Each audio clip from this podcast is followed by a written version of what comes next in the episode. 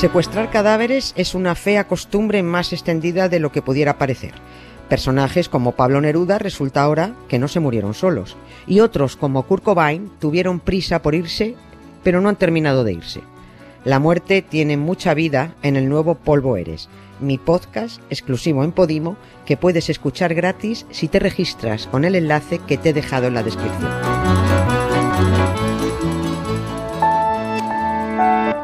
Ser podcast.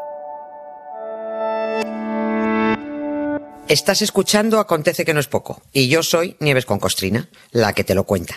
Un podcast de historia para conocer, para entretenerse, para criticar, para cotillear y para lo que se tercie. Que disfrutes del episodio.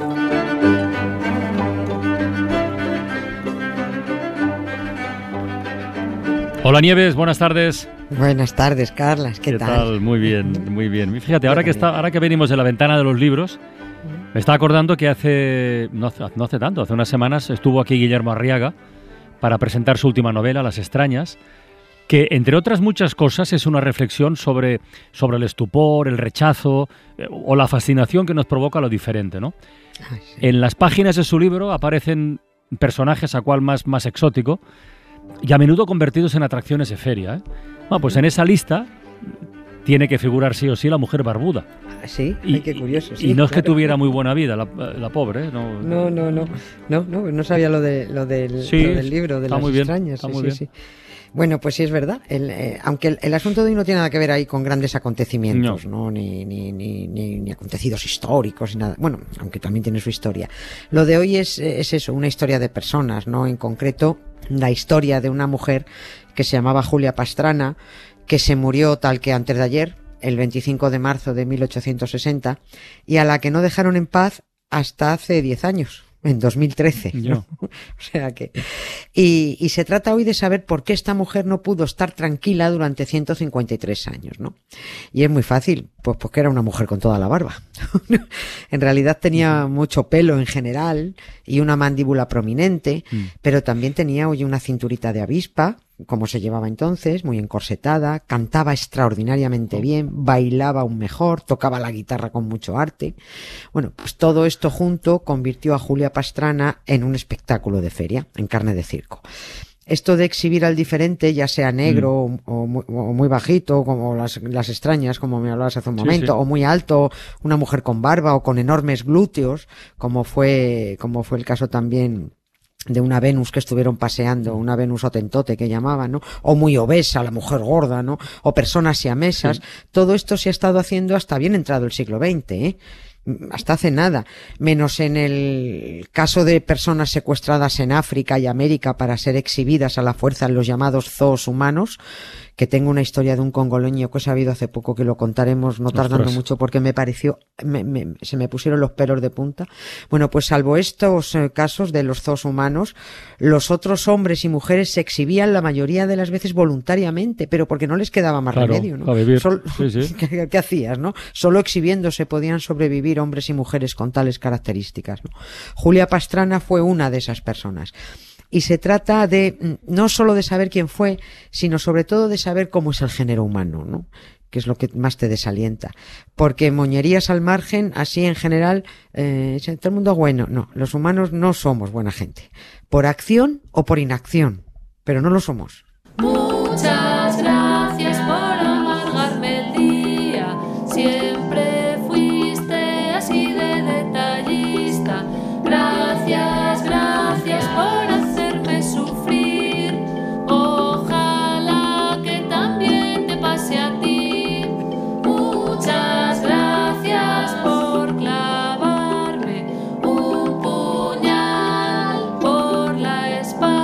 Canción más desasosegante, la verdad, Sí, pero, sí, pero la nos verdad. cuadra bien con la historia que contamos hoy.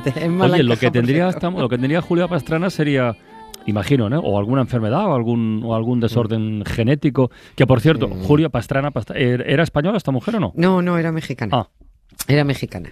Eh, aunque Charles Darwin escribió sobre ella, escribió de oídas, se la describieron, y dijo que era española, que por eso ahí hay mucha confusión en algunas partes. Hombre, este señor de la evolución de las especies sabía mucho, pero de todo lo demás, pues menos, ¿no? Y como esta mujer hablaba en castellano, dijo, "Ota, pues española, ¿no? Dijo, él escribió Julia Pastrana, una bailarina española, era una mujer extraordinariamente fina, pero tenía una gruesa barba y frente velluda, ¿no? Y efectivamente, ¿no? que algunas mujeres tuvieran o tengan barba, que todavía se da, solo es un producto de un trastorno genético que se llama hipertricosis o síndrome de Ambras, ¿no?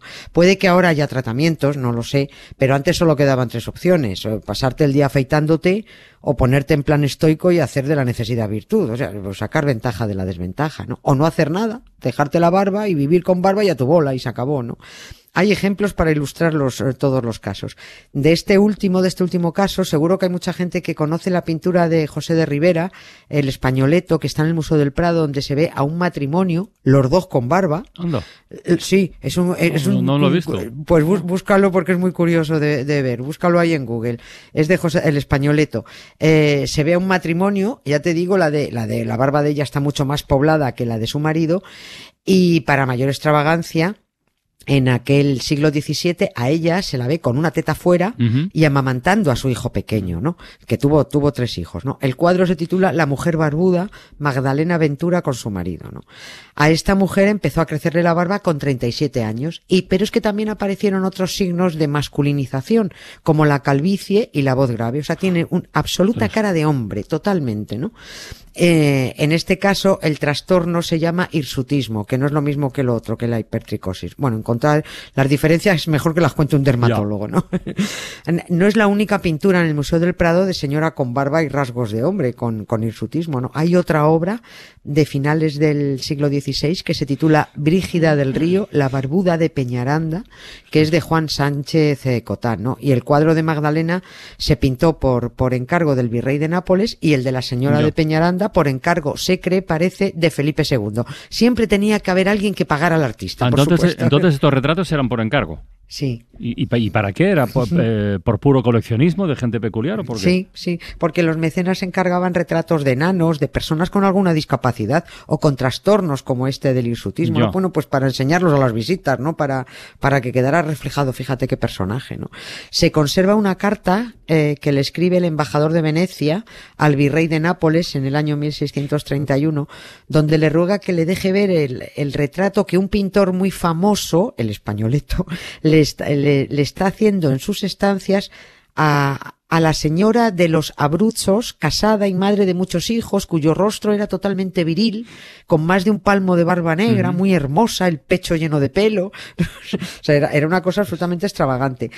Después la cosa fue, fue a peor, porque ya no se quedó en un retrato para coleccionistas caprichosos. Llegaron los shows freaks, ¿no? Mm, Que llamaban. Los- los que Eso, eso ya casi era muy cutre. Eh, de feria en feria, de pueblo en pueblo. Eran los espectáculos de frikis, ¿no? Y con ellos llegó la, la explotación de las mujeres barbudas, como el caso de Julia Pastrana, que estaba cubierta, cubierta completamente de pelo, brazos, piernas, espalda, frente, pómulos. Eh, Julia Pastrana estuvo en gran parte de la prensa, sobre todo eh, de México y Noruega, en el año 2013 y mucha gente oyó hablar por primera vez de la historia que había detrás de las mujeres barbudas. Y con Julia se juntó además que era muy bajita, decían que tenía una doble fila de dientes, que no era cierto, ¿eh? pero que tenía una doble fila de dientes, que eso le provocaba unas mandíbulas muy prominentes hacia afuera, vamos, que le daba un aspecto de simio, ¿no? Eh, es cierto que a esta mujer se le juntó todo, sí, Sí, pero sus facultades físicas y mentales estaban intactas, ¿no? Tan intactas que además de ser culta y de hablar tres idiomas, era una magnífica bailarina, tocaba muy bien la guitarra y tenía una voz de mezzo soprano que es que nadie entendía de dónde salía eso.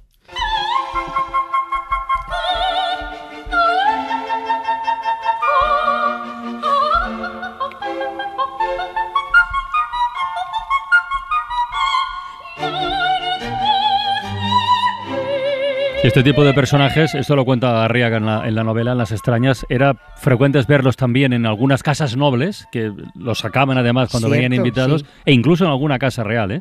Pero vamos, lo más normal era que estuvieran pues por ferias o, o por teatros, ¿no, Nieves? Sí, así es, así es.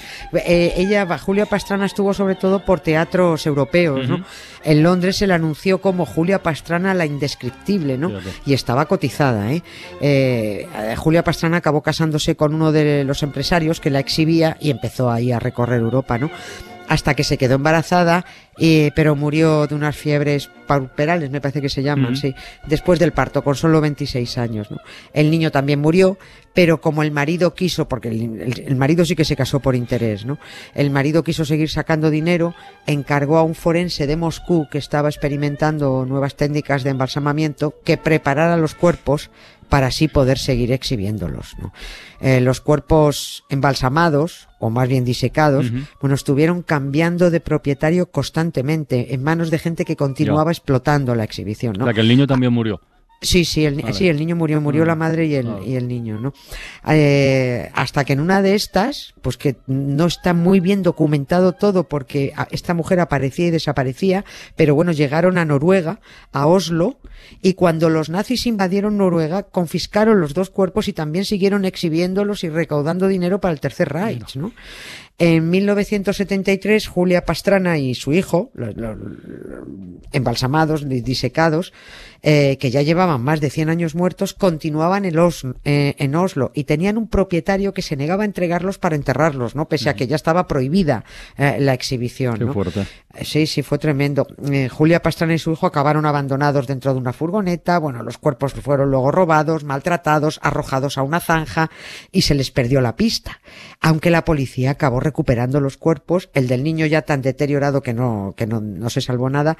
Y en 1990 volvió a haber noticias. Julia Pastrana estaba a buen recaudo en el Instituto de Medicina Forense de Oslo. Y cuando México tuvo noticias de su compatriota, inició las gestiones para que Noruega devolviera el cuerpo y poderlo enterrar en, en su pueblo, en, en Culiacán. ¿Y lo consiguieron? ¿Julia volvió a México o no? Sí, fue, fue complicado el trámite porque la petición tuvo que estudiarla el Comité Nacional para la Evaluación e Investigación de Restos Humanos de Noruega, ¿no? Que sí, que no creo yo que haya mucho que estudiar. Si tienes un muerto que no es tuyo y encima lo tratas de mala manera, pues lo devuelves y ya está, ¿no? No, no, no hay, no hay más que discutir. Por fin, después de mucha deliberación, se aprobó que los restos de Julia Pastrana volaran a México y en febrero de 2013 en mitad de un funeral muy pomposo, después de una misa, recibió sepultura ante representantes políticos, culturales y científicos. Montaron un numerito parecido al que montaron con el negro de Bañoles Sí, cuando sí, lo sí, devolvieron acuerdo, a, a Bos- A Fue un acto más político que humanitario, ¿no? Ahora bien, una de las condiciones que puso Noruega para repatriar el cuerpo es que el féretro no se abriera, que ya no se alterara el descanso y que la tumba tuviera medidas de seguridad suficientes. Bueno, yo tampoco entiendo por qué tanta exigencia, ni de dónde les venía el derecho a los noruegos para que los mexicanos no estudiaran los restos y después del movimiento que habían tenido, ¿no? Lo que sí se hizo fue guardar tejidos, porque el Instituto Nacional de Medicina Genómica de México ha, ha ofrecido a la Universidad de Oslo colaborar en un proyecto en el que también participa la Universidad de Oxford para elaborar la secuencia del genoma de Julia Mm. Pastrana y estudiar el trastorno, la, la hipertricosis la, lanuginosa, que se llama. Oye, Nieves, ¿has dicho antes que en Noruega existe un comité que evalúa restos humanos? ¿Y eso para qué? Sí, son, son cosas muy extravagantes, sí. Pues evalúan si devuelven o no a los muertos que no son suyos. Y, y que el hombre blanco tenía la fea costumbre de, de coleccionar, ¿no? El negro de Bañoles que acabo de, de hablar también, ¿no? En Suecia también hay un organismo similar. En, en Reino Unido se les echó encima tal número de peticiones que en el año 2005 regularon por ley la devolución de lo que ellos llaman restos ancestrales, ¿no? En Estados Unidos también hay una, una ley para devolver y asegurar un buen tratamiento de los restos de nativos americanos, porque allí con los indios han hecho de todo, ¿no? Y los descendientes están muy cabreados. A veces son los propios museos, previo permiso del Ministerio de Cultura correspondiente, quien decide la devolución, pero otras veces las negociaciones son de, de gobierno a gobierno, ¿no? Holanda ha devuelto una cabeza de un rey de una tribu de Ghana, eh, los británicos cabezas maoríes, los estadounidenses el cerebro de un indio, los suecos, los franceses. Es que estos no, no paran de devolver restos humanos, no paran.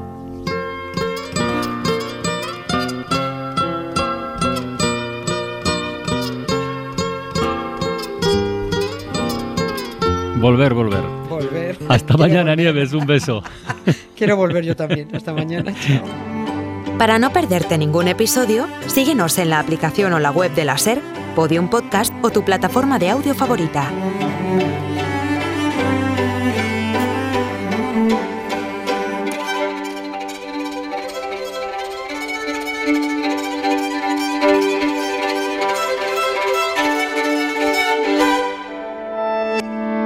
Cadena SER.